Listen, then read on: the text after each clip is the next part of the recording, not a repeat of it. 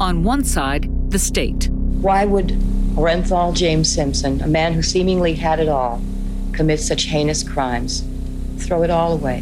The one simple truth about the evidence described to you by Mr. Darden is that it shows that Mr. Simpson is a man, not a stereotype, but flesh and blood, who can do both good and evil. On the other side, the defense. The evidence in this case, we believe, will show that O.J. Simpson is an innocent man, wrongfully accused. There was DNA evidence. I believe you described that there was a match between Mr. Simpson and this stain at a number of genetic markers. Is that right? That's correct. There was the prosecution witness who was caught in a lie. How about that, Mr. Fung? Is that a question, Mr. Scheck? Yes. How about that picture, Mr. Fung? Does that refresh your recollection that you took the envelope from Andrea Mazzola with your bare hand? Nicole's sister testified about Simpson and Nicole's relationship. OJ grabbed Nicole's crotch and said, This is where babies come from, and this belongs to me. Nicole just sort of wrote it off like it was nothing. Like, you know, like she was used to that kind of treatment.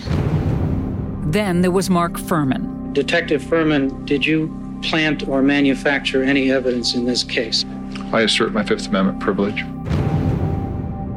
The timeline that placed Simpson at the crime scene was introduced.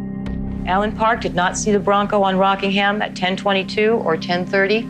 Allan Park buzzed the intercom at Rockingham at 1040, at 1043, and at 1049. There was no answer. Finally, the defense's closing argument. These metaphors about an ocean of evidence or a mountain of evidence is little more than a tiny, tiny stream, if at all, that points equally toward innocence. That any mountain has long ago been reduced to little more than a molehill under an avalanche of lies and complexity and conspiracy. This is what we've shown you.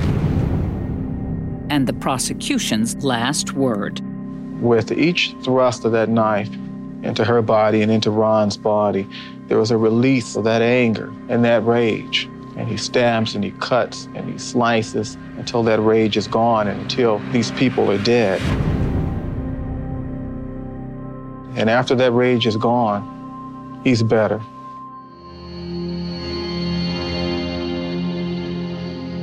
In the beginning, 12 jurors and 12 alternates were selected. Now, you might think a juror would be dismissed for extenuating circumstances like illness, but there were lots of reasons, including bad behavior, personal conflicts, and failing to disclose information. Some jurors were dismissed with no explanation at all. One was let go because he was accused of keeping notes in order to get a book deal. Another turned out to be an employee of Hertz, the car company Simpson had been a spokesperson for. Then there was a juror who failed to expose her own dealings with domestic violence. That didn't sit well with the defense. And there was the 26 year old single woman who, after four months, was depressed and couldn't stand being sequestered for one more minute. Judge Ito let her go. They saw how stressed out I was and how depressed that I was, and they said, We'll release her. That former juror ended up posing for Playboy magazine. No one anticipated that the jury would be sequestered for 265 days. That's actually 15 days short of a full term pregnancy. Jurors were away from their families, their jobs, and friends. They had no one to talk to but each other, and they couldn't discuss the trial. Cliques formed, resentment stewed. They couldn't watch television or talk on the phone in their rooms. Every moment was tracked by deputies of the court. Even a nice hotel can start to feel like a prison when you're isolated day after day after day. The toll of sequestration was studied after the trial because it seemed to do as much harm as it did good. The cost of housing, feeding, and guarding these jurors was over $2 million, and there was significant psychological cost. That cost became clear when the trial concluded and the jury was sent to deliberate. I would say a minimum of two weeks and more likely up to three to four weeks. I think that a trial that takes this long, especially this jury, knows how critically important this case is to the world that's watching. They're not going to want to come to a quick decision because then it'll look like they really did not go over all of the evidence. Most legal analysts expected the jury to spend weeks reviewing all of the evidence. But these jurors, they just wanted out. So much evidence to deliberate for as short as they did and come back with a not guilty verdict. I think it shows that the jury was pretty irresponsible.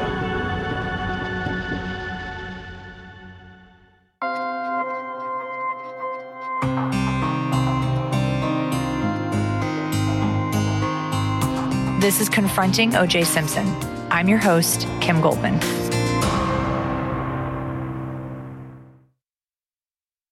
Do you ever wonder where all your money went? Like every single time you look at your bank account? Honestly, it's probably all those subscriptions. I felt that way too until I got Rocket Money. Rocket Money helped me see all the subscriptions I'm paying for, and it was eye opening. Between streaming services, fitness apps, delivery services, it all adds up so quickly. Rocket Money is a personal finance app that finds and cancels your unwanted subscriptions, monitors your spending, and helps lower your bills. Rocket Money has over 5 million users and has helped save its members an average of $720 a year, with over 500 million in canceled subscriptions. Stop wasting money on things you don't use. Cancel your unwanted subscriptions by going to rocketmoney.com slash Wondery. That's rocketmoney.com slash Wondery. rocketmoney.com slash Wondery. The two jurors I'm going to talk to today couldn't be more different. David Aldana and my first conversation, Lionel Cryer. Lionel may be the best known juror from the case. Some people in the courtroom said he gave a subtle signal when the jury walked into the courtroom to deliver the verdict, and then raised his fist in a Black Power salute after the verdict was read. I've always wanted to ask him about that, and it's taken me 25 years to get my chance. How's your father doing? um, my my dad is okay. He was just uh, here visiting um, with my son, so Good. um, he's good. He lives in Arizona. He's doing okay. Great. I'm Yeah. glad to hear He that. was hoping that he was able to meet you, and I think that would have been a little too much for everybody to have all of us. I don't know. Really? I think my dad probably got a little This is a good still. thing. I, I, I feel really good about us sitting Okay, here having this too. conversation. I for sure. it.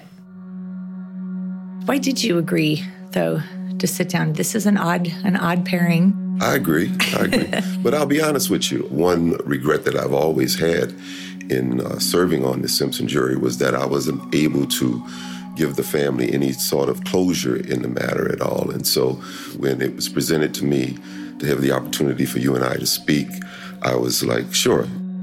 I'm trying to keep an open mind and to have some warmth in my heart for what you were dealing with and what the other jurors were dealing with. But I can't deny the fact that I still harbor a little bit of like, what the hell? So just know that I'm going to be wrestling with that. Sure. What did you know, if anything, about um, OJ Simpson before the news broke about the murders? Do you remember? Uh, no more than anyone else. That, of course, that he went to USC, played football there, and that he, of course, was a uh, an NFL football player. Other than that, though, I didn't have a, a lot of knowledge. Did you have any initial feelings that you remember after you saw what happened, or did you just not pay attention to, to the Uh, news? I recall the days of the tragedy itself, and I know that was a Sunday night. That Monday morning, actually, I was taking a shuttle to the airport. I was hearing the report over the radio about the murders, but whoever the reporters were, they were saying Mr. Simpson was out of town at the time that these murders happened. So I was like, oh, well, then he wasn't involved at all. And I was on my way back to the airport. By that time, he was on his way back as a person of interest. So, at what point did you receive the jury summons? And did you realize that the jury summons that you got was for this case, or are you kind of in the dark Great about question, Kim. It was in early September. It became apparent to me that this is possibly about the Simpson case. I knew that this was going to be an outrageous thing. No, I did not want to be involved in it. However, I also was kind of conflicted about my duty? Mhm. at that point. So you you were an alternate. Being an alternate to me felt neutral. Like it's like, okay, I'm an alternate. I don't have to be involved uh, uh, on a, on a big basis. I don't even have to be involved in deliberations. So uh, at least a couple of weeks before the trial began, there was an issue with two sitting jurors. At that point, I was on panel and I looked behind me and I saw all these black women there. And I'm saying to myself, oh, wow, I don't think having this many black women on this trial is going to be beneficial for anyone's cause. Why? This involved a, a black man killing a white woman and a white guy. So I'm looking at it like, okay, I guess they're top loading this because they think all these black women are going to be mean spirited towards the black man that was with the white woman. Even till this day, I think that's what the prosecution's case was for, for, for filling it up. Did you think that the panel should have been more diverse? Yes, definitely. I think that it would have made a difference. There was a lot of difficulties on the jury. Personalities and stuff? When you first toss 24 people together from very, very different walks of life, and then to be put in a situation where these are the only people you're going to interact with mm-hmm. for a long period of time, it's really hard and it was very, very stressful. You were instructed that you weren't allowed to talk to each other about stuff, right? Sure. Did that did that hold true? I mean, did people really keep to themselves or?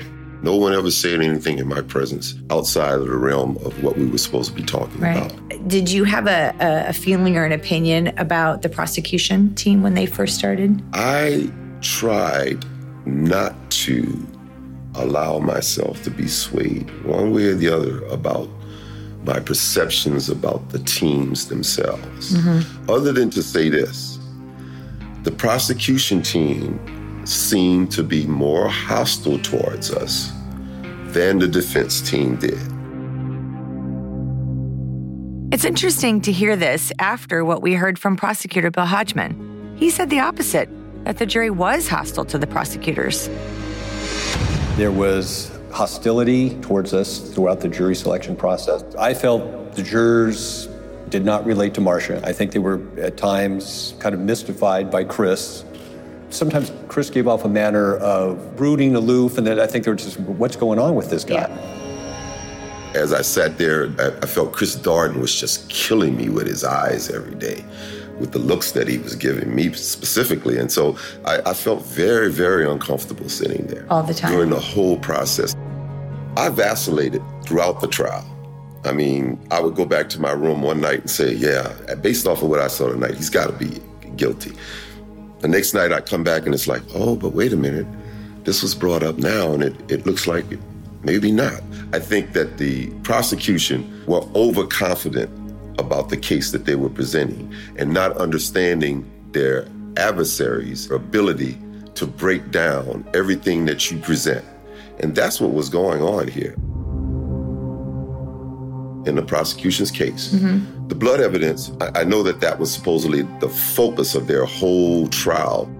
If you remember, blood matching Simpson, Ron, and Nicole was found at the crime scene outside of Nicole's condo where she lived. Detectives also found a cap and left hand bloody glove on the scene. Now, the same blood was found in Simpson's white Bronco. DNA proved it, Later, the right hand glove would be discovered on Simpson's property, matching the same blood found at the crime scene. And to me, this is a, a flaw I felt. Because you presented the blood evidence at the beginning of the trial, as time wore on, I think a lot of jurors started forgetting about what was presented with the blood. It should have been presented towards the end of their case. Yeah. I think it would have been more compelling to the jury. Now, as the blood evidence was being presented by the prosecution, I'm saying, wow, yes, this is this is compelling. But then of course, the defense, they bring in these forensic experts that started started questioning the integrity of samples, how they were either collected, how they were transported, and also cross contamination right. of the samples. I remember thinking, how in the fuck could it be anybody else? I mean, there was just. can you say that? I can say that. It's my show. okay.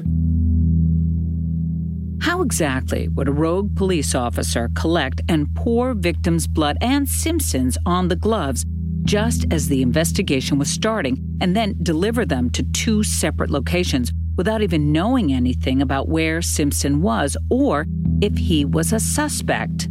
So, did you believe their theory that the evidence was planted? If we say evidence, are we referring to the gloves? Oh, they said and the- everything and was the hat? planted. First of all, the killer, he was able to get rid of bloody clothes, the bloody knife, and the bloody shoes, which were never found. Mhm. I don't think that a person that commits a crime of that nature is going to drop a glove at one location and a glove at another location, as well as a hat. I actually do believe that those pieces of evidence were planted by Mark Fuhrman. And so, you make sense to you that not knowing where OJ Simpson was or who was home or if he was alive or dead, that there wasn't an alibi, they didn't know anything about him, that one police officer would risk his entire career to plant some evidence. That's a little risky. Even if they're participating in the trial of the century? They didn't know it was the trial of the century. Oh, at that I point. do How believe did they, know? did. I That- believe everyone knew that. I mean, I, But, we, but that's exactly right. In such a big case, why would they risk all of their careers? Why why would they I, I risk? asked the same question.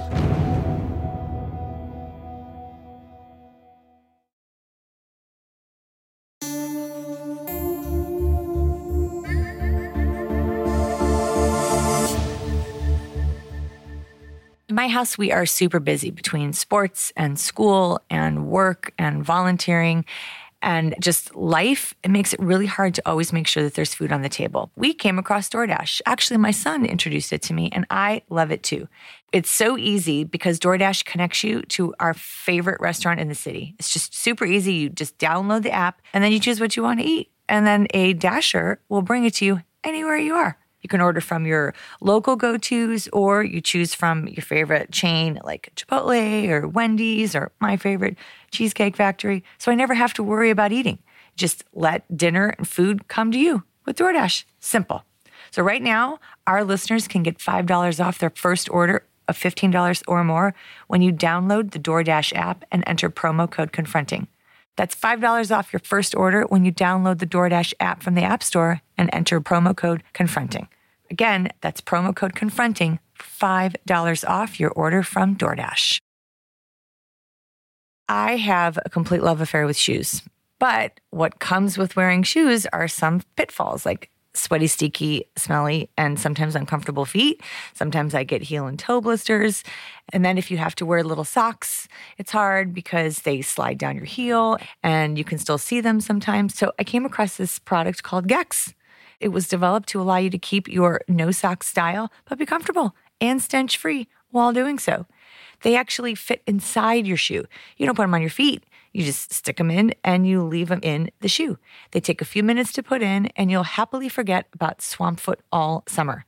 Gekks have adjustable placement guarantees for comfort and a true no show look. Gekks are available for men and women in many shoe styles, including flats, heels, sneakers, and loafers.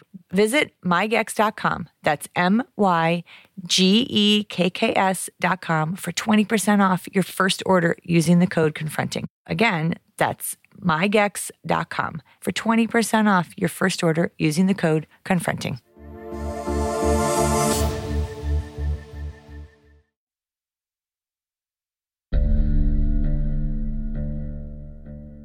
Did you feel like domestic violence was a big part of this case or should have been given more? I felt like because you beat someone doesn't necessarily mean that you're going to necessarily kill them also. So I kind of gave the benefit of the doubt, and I'll admit to that. Would he actually kill his wife while those kids were upstairs? And so that's the part that I I, I kept you didn't having you a problem couldn't envision that he would escalate to that level. Yes, and that's why I was looking for that overwhelming, compelling piece of evidence to say, yeah, he's the guy that definitely did this for sure. I tried to understand where Lionel was coming from, but I heard those 911 calls in court. I heard Nicole on the phone with police pleading with Simpson to stop yelling that the kids were asleep. He didn't care. The only thing he was focused on was his rage. You get someone over here now. He's back. Well, okay, what does he look like? He's O.J. Simpson. I think you know his record. Could you just send somebody over here? We broke the back door down to get in. Okay, wait a minute. What's your name? Nicole Simpson. Okay. Is he, what is he doing? Is he threatening you? I'm going nuts. Okay, the kids are sleeping. the late uh, five children. Kids was fucking sitting in the living room. They were here. You can't fucking see anything. Oh, it's different now. I'm talking to you and it's fine. Jump on me. Just stay on the line, okay? You're aware of the civil trial, of course. Mm-hmm. Mm-hmm. You know that there was all kinds of evidence presented at that trial that never came up at my trial. When I hear things like this, I can't help but think back to what Chris Darden shared with me. Part of the problem with the prosecution of that case is that the prosecution wasn't ready. And and as I heard some of some of the evidence from that trial, I kept saying, "Well, hey, if you'd have presented this to me, you know, it could have swayed me in a different way." Obviously, Like what? Like his statements when he came back from Chicago, because he was very evasive. He was he was moving around. When detectives Lange and Vannatter recorded their interview of Simpson the day after the murders, he was full of inconsistencies and contradictions. But the prosecution didn't use that as evidence in the criminal trial. However, that conversation was used by the Goldman's attorney when they sued Simpson for wrongful death in the civil case. If, if we could have heard that, I think that would have made a difference. The Bruno Magli shoes. Mhm. They actually put a pair of Bruno Magli shoes on his foot. Right. They didn't do that in my trial. We didn't find the pictures.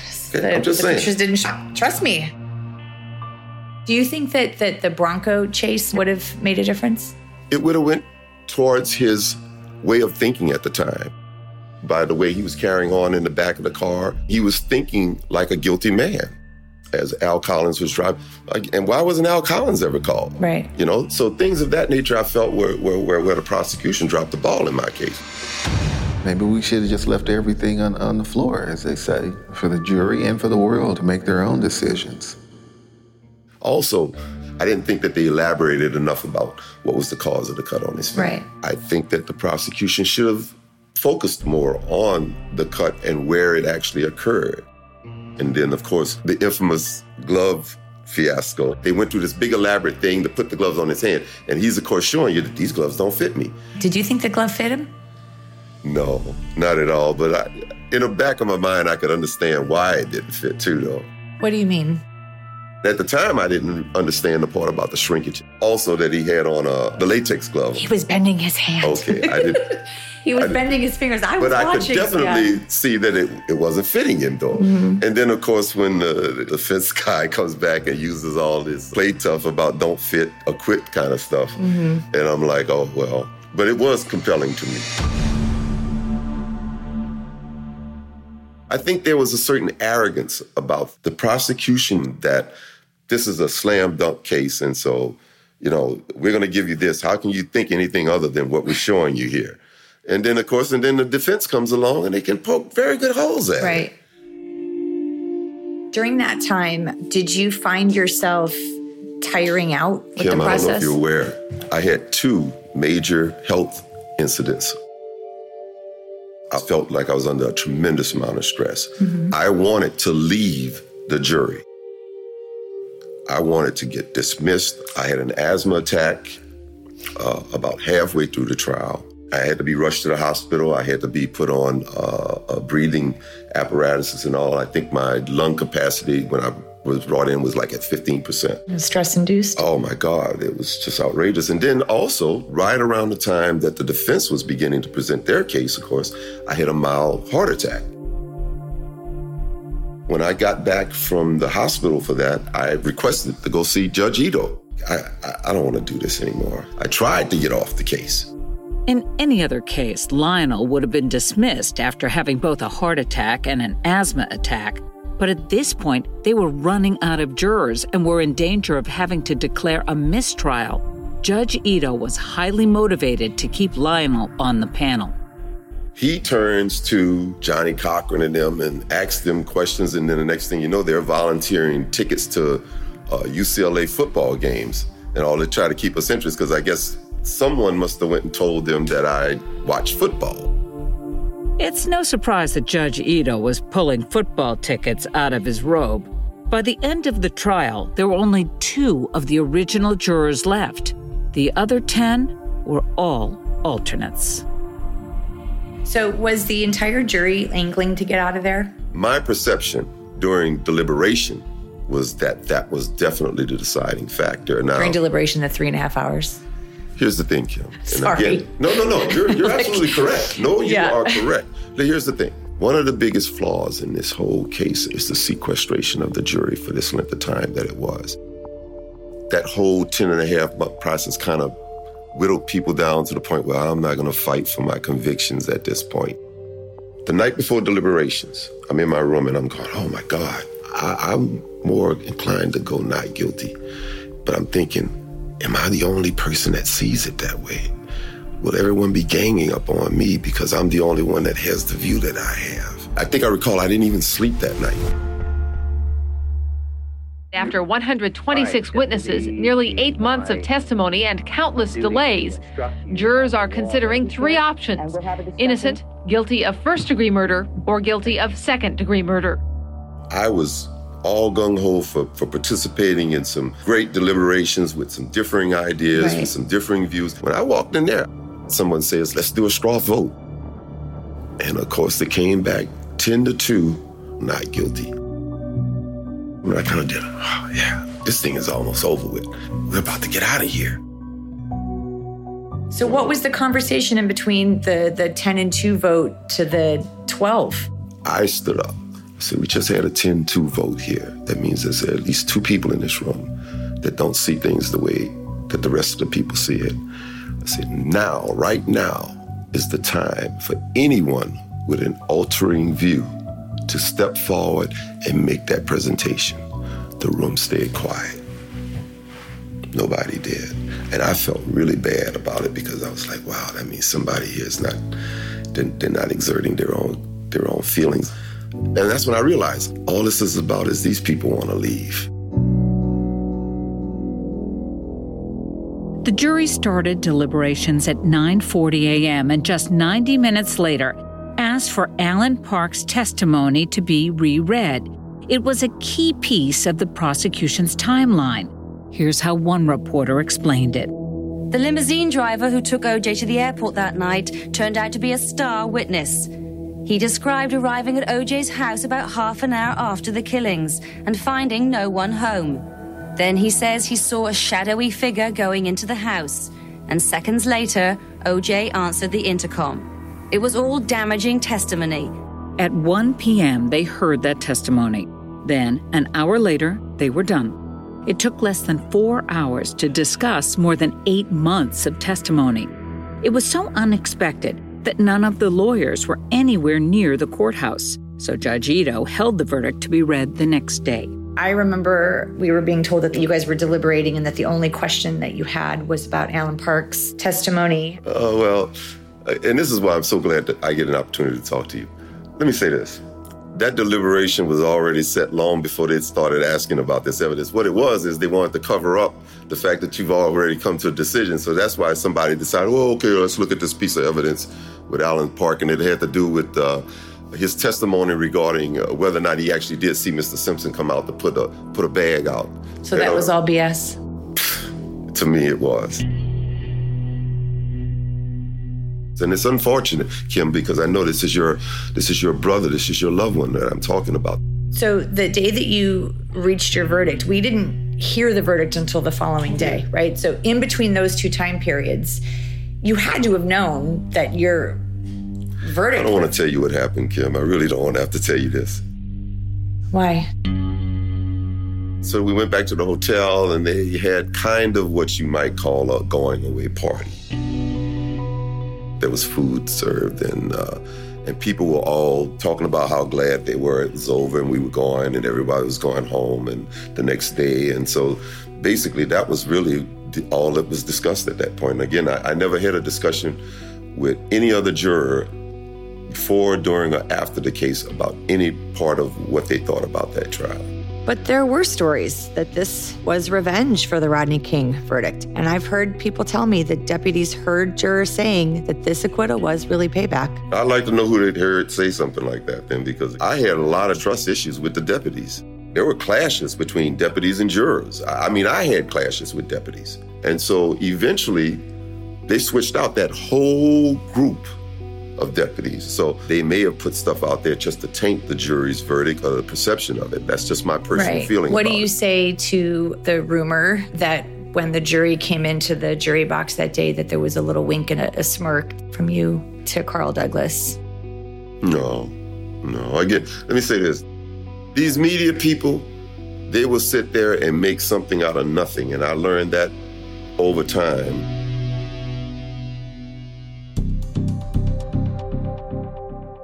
Reporter Shireen Magami must have quite an imagination because she says she has a perfect recollection of what Lionel did when the jury came into the room.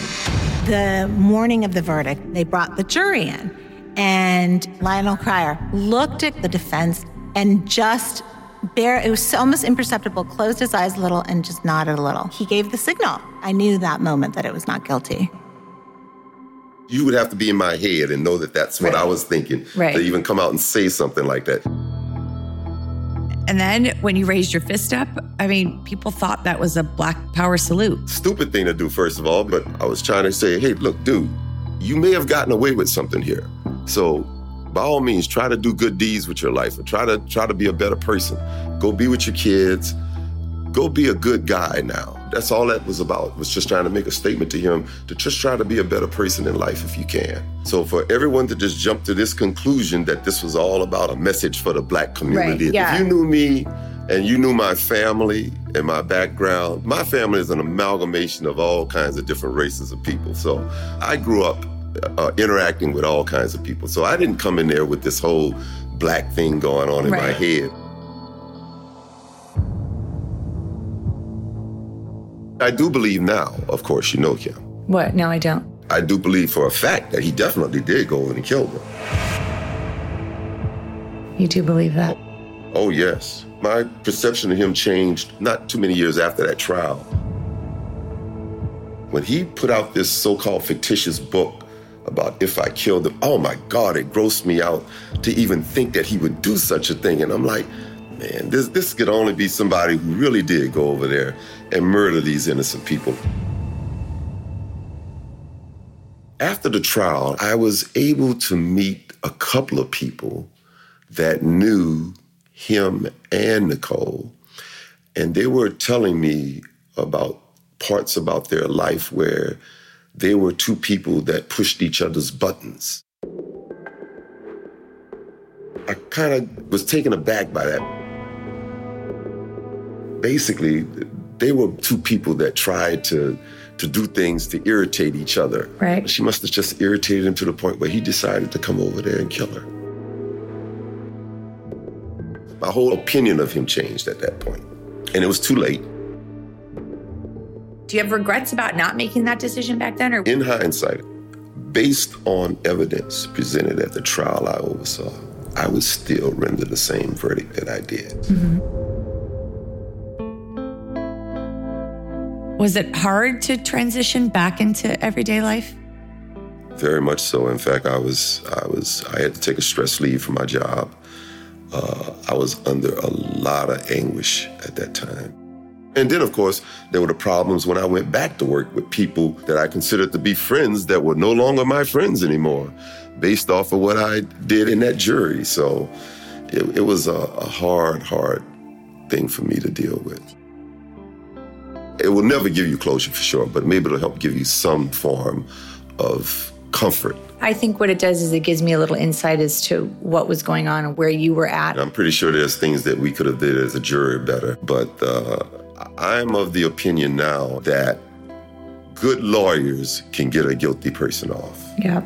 If you put together the right kind of team, then you got a good chance of getting off with murder. I have a lot to digest. It's a good thing I have an hour ride home.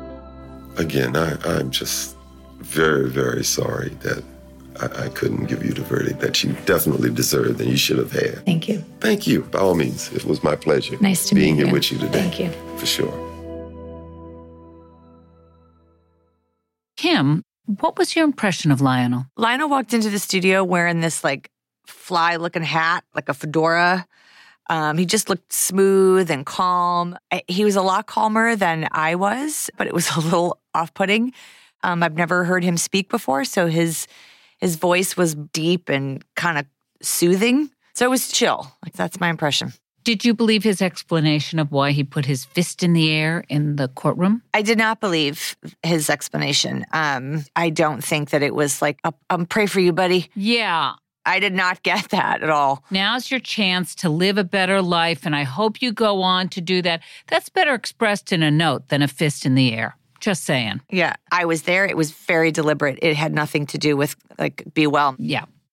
When the verdict came so quickly, what were you thinking? I was very confused and I was um, nervous because I didn't know what it meant. And then very quickly, everybody had an opinion one way or the other about what it meant. And so I, I, I hibernated in, in my brother's room. I didn't know what to believe. It didn't make any sense to me that it could happen so quickly. Was this the first time you had ever heard somebody say the jury was just killing time? Yes. I know I've always felt that way. Um, I don't know that I interpreted my feelings as them wasting time. I just always believed that they didn't do their job and that they were done long before they got into the deliberation room. I don't think I ever th- heard him say it was basically a CYA couple of hours so that people wouldn't think that we weren't doing what we were supposed to in there. Right. So my next conversation was with David Aldana. It was hard. He was another juror whose pain was just so palpable and it went to places that I didn't expect.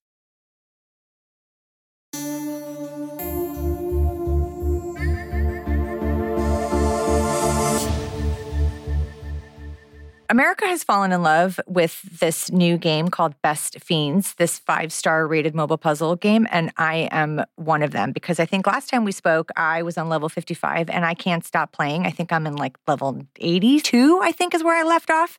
It's awesome because I can just sit and I can use my brain outside of all the other things I have to think about in the world and I get to solve all these fun puzzles and I collect these cute little characters. It has this really cool storyline that keeps me completely engaged and it's really easy to learn and it's difficult to master though.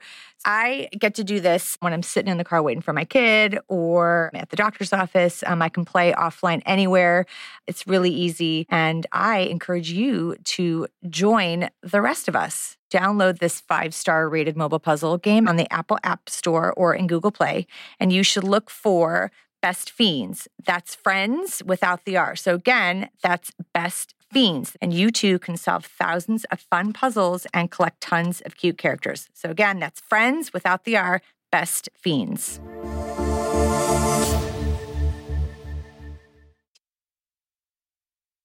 So we are en route to sit down and meet with David Aldana today. David is one of the jurors from the criminal case that voted not guilty. I have never met or spoken with him before. I just wanted the jury to follow the law, to follow the evidence, to not get sidetracked by all the bullshit that was going on in the courtroom, to be smarter than the defense team assumed they were I want to know what's happened to David. Has it affected his life? Has it affected his friendships, his relationship, his health, his well being? Spewing all this, I'm feeling a little angry again. I appreciate. I know. I know that it was probably not an easy decision for you to to want to sit down with me, but I'm curious as to like what do you have to go through and say. You know, what, I'm gonna. I'm gonna. I want to sit and talk to Kim it wasn't necessarily just to talk to you, but I'm sure you have questions for me just to maybe help answer them for you. So, I do have a lot of questions. So, let's start from the beginning. Were you surprised to be selected as a juror? I think the only reason why I got picked, which I was the first one to get picked, was because I said I didn't want to do it. Everybody else before me said they wanted to do it. Yeah. Why didn't you and, want to do it? Well, my son was three years old. Uh-huh. I didn't want to do it. And then when they sat everybody else and I ended up staying there, I was like, what did I just get myself into?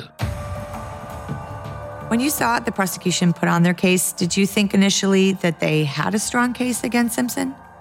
You know, in my mind, it was like, oh, jeez, gonna hang this guy. They got him dead to rights. Every time the prosecution would seem like their clear cut winner the defense would come back and, boy, just hit him hard. Can you give me an example? For instance, Fung, the criminalist. Dennis Fung? He said, Oh, I collected every piece of evidence. I collected it all. The defense lawyer, Barry Scheck, I think he was the best attorney out of them all. He came out and showed that he didn't collect the evidence. The rookie was collecting all the evidence. You mean Andrea Mazzola? She was the junior criminalist who worked on the case. How about that picture, Mr. Fung? Does that refresh your recollection that you took the envelope from Andrea Mazzola with your bare hand? So what you said before wasn't true. It was to the best of my recollection at the time. The guy was caught lying. It's like, well, if he's lying then, how can you rely on anything he says? Criminalist Dennis Fung spent more time on the stand than any other witness nine days. During cross examination, Fung was forced to acknowledge that some of his previous testimony was incorrect. Simpson's team argued that there was contamination of the evidence collected at the crime scene. The jury rendered Fung's testimony unreliable. And then Fuhrman, oh my God. Oh, he was horrendous. You know, he was a dirty cop. As far as I'm concerned, anything that he touched, testified to, is no good. So you think that he planted the glove? I, in my mind, I think he did. So your your belief is that everything was planted, essentially. Not everything. But if you think this part of the evidence was planted, what wasn't? Just like they didn't find that blood drop on the fence till three weeks later. A lot of that stuff just didn't make sense. A drop of Simpson's blood was found on a rear gate at Nicole's place three weeks after the murders. But original crime scene photos show it was there all along. I'm just going back to like the very first things. They found the cap, they found the glove, they found hair and fibers that were my brother's. Like, how did they plant all that stuff before Fuhrman came on the scene, before they even talked to OJ Simpson, before they knew where he was? They didn't even know about the cut on his hand. Like, how did all that other stuff, and then, and all these officers have to stand around and go, okay, we got this. We're going to cover each other. We're going to plant all this evidence. We're going to cover each other's asses. We don't care about our pension. We don't care about our retirement. We don't care about our careers. We're going to frame a guy that we, for the most part, we give high fives to, that we give him free passes when he beats the shit out of his wife. And we're going to, we're going to frame him just in case. They wanted to get more on him. That's why I always said, hey, he's either really an innocent guy or he was guilty as hell. But they tried framing him too. I just I feel like if there was a video that you guys still wouldn't have convicted him. I mean, because they would have found a reason to think that was doctored. What was your take on the domestic violence components? You're going to hear him in a minute. He's about to come in again. Okay, just stay on the line. I don't want to stay on the line. He's going to beat the shit. Wait a minute. Wait, just stay on the line so we can know what's going on till the police get there, okay? Oh, that really sucked for Nicole. That that part don't fly with me. But in the jury, one of the women had said, you know, that there's a lot of men out there who hit their wives, girlfriends. That a lot of guys Right. hit women, but they all don't kill them. Coming from a woman's point of view, okay, that that did weigh into my head. Did you feel like Marcia and Johnnie were evenly matched? Like, did you find yourself comparing the two? She was definitely outclassed. The defense would say good morning, and she, well, she wouldn't say anything. She was pretty cold. What were your impressions of OJ Simpson while you were sitting there? You know what? I kind of made it a point not to look at him. I would glance that way, and I could see that he was looking at the jury. You know, I caught him a few times, you know, when I would look up or something. I try not to show any emotion, keep my mouth as straight as possible, none of this or ooh or ah or anything like that. Were there times that you were frustrated with the prosecution? There were certain things that they would do that, oh my goodness, we, we, we understand. We know this. What do you mean? how do I put this in the right words? With your brother. They already went over what the cause of death was. But he had like 12 small cuts on his hand. Mm-hmm. All you had to do was say they were defensive wounds, Mm-hmm. cut and dry. But they went over every single one and spent two days on that. This wasn't the cause of death. Boy, this is hard. Um, Take your time. one thing that sticks with me, and it does affect me to this day, uh, were the pictures. The crime scene pictures? Yes. And that sticks right here. They were bad. Yeah. So sorry. It's okay. It's okay.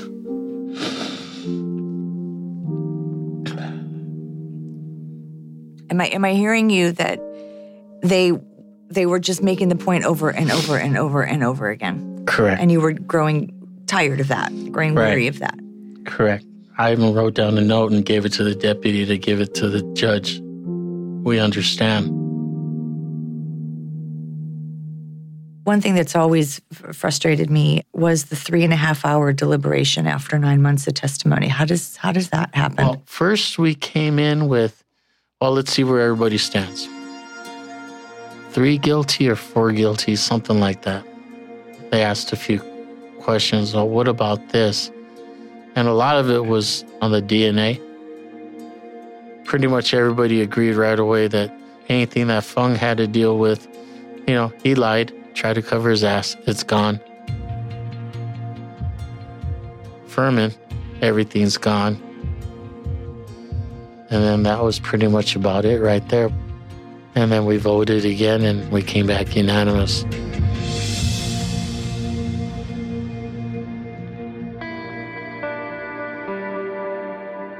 Was there any concern that you guys had that this is going to look bad, that we've only been in here for three and a half hours? No, uh uh 25 years later, are you still 100% convinced that you made the right decision? With the same evidence, the same thing, had to do it all over again.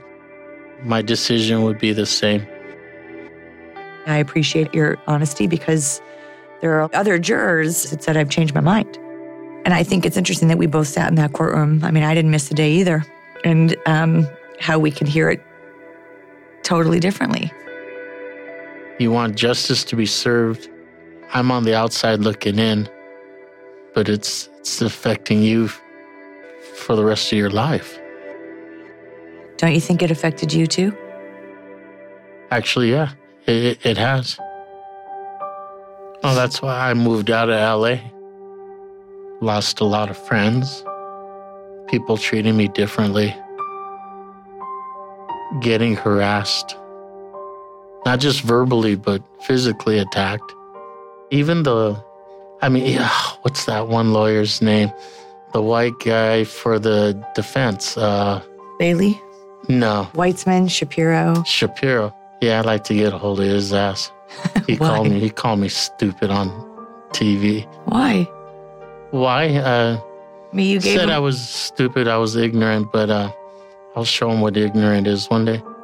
One day our paths will cross. Everybody's time. Everybody runs into somebody somewhere. Were there other things that have have stayed with you? You. Hearing you cry. And looking over and seeing you hugging your dad. I just wanted to get out of there. I never thought I'd be sitting here or anywhere with you face to face. Because I always told myself, oh, that's not going to happen. But uh, Why did you think that? I, just, I didn't think you were going to be as respectful as you are. N- no matter how you feel about me, you know, you've treated me with respect, and I, I do appreciate that. I appreciate you being honest with me. I appreciate you not trying to change your mind in this moment and that you're sticking to it. Um, I I respect that you had a job to do. I appreciate that you didn't try to get out of it. So I can't find fault in that. I, I can see in your face you're hurt. And it'll more than likely never ever go away. Mm-hmm. But, but I wish the best for you. Thank you.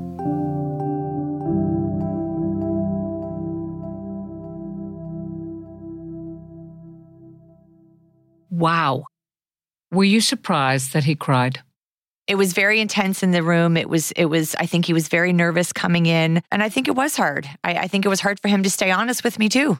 I, I didn't like what he was telling me, but I certainly felt for him. One thing that surprised me was that David and Lionel had two totally different recollections of the first vote. It's a big difference between one person saying it was 10 to 2 versus the other one saying it's 8 to 4. I mean, that, that's a vast, vast gap. That means you have to have a deeper and longer discussion. And it goes back to, again, thinking where are people wanting to hold on to their story? How honest are people with me in this conversation? And and I think I was left with I don't I don't really know. Again, somewhere in the middle is the truth, and I don't know that I'm ever going to know for sure.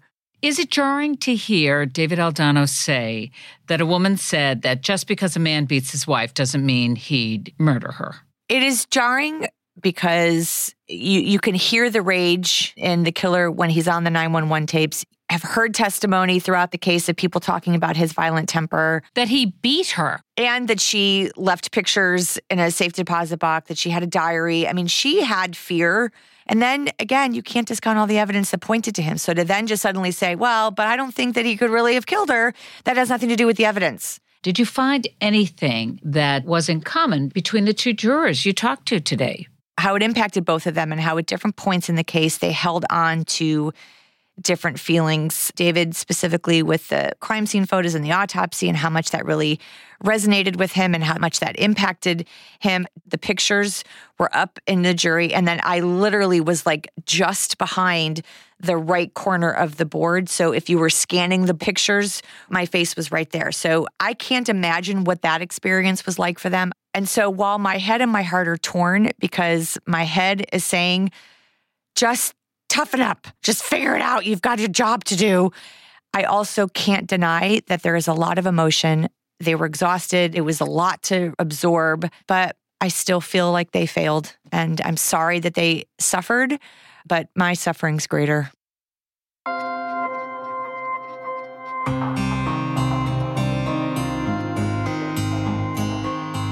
On the next episode of Confronting OJ Simpson.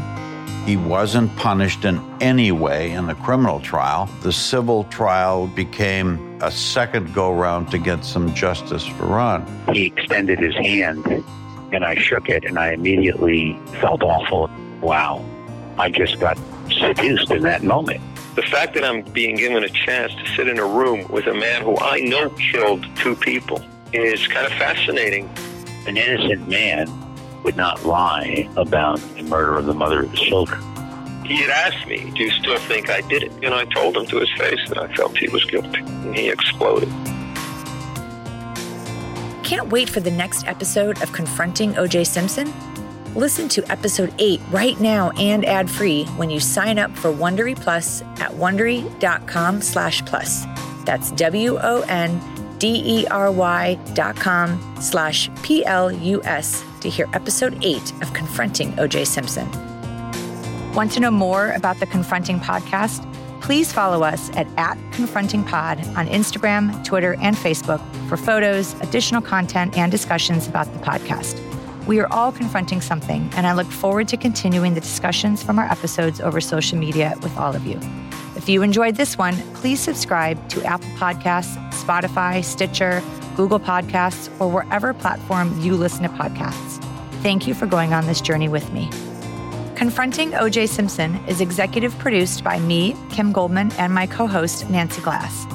along with executive producers Ben Federman and Andrea Gunning, supervising producer Carrie Hartman, produced by Julie Clark and Chris O'Ryan, story producer Tony Davis, audio editing done by lead editor Matt Delvecchio and editor Dean Welsh.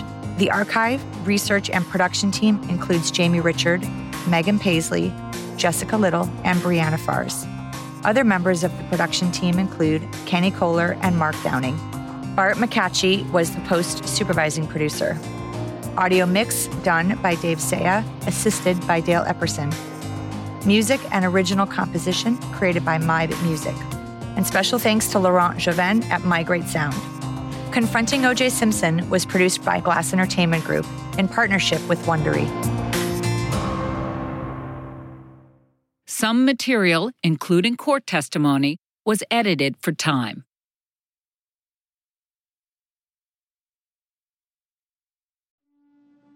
A new true crime podcast from the team behind Up and Vanished. In 2016, Justin Alexander, an adventurer, was invited on a trek by an Indian holy man. They headed to a spiritual ground in the Himalayan mountains, a place beyond civilization. The holy man returned and said nothing, but Justin was never seen again. What happened to him? Dive deep into our investigation and uncover the strange events surrounding Justin's disappearance in status untraced. Check out this sneak preview. And this last experience he had with Rawat, I didn't feel good about it. In fact, I felt it was dangerous. It sounds strange, but I just, in my mother's heart, something was not okay. I felt that he was a nefarious character. Status Untraced is available now. Listen for free on Apple Podcasts or wherever you get your podcasts.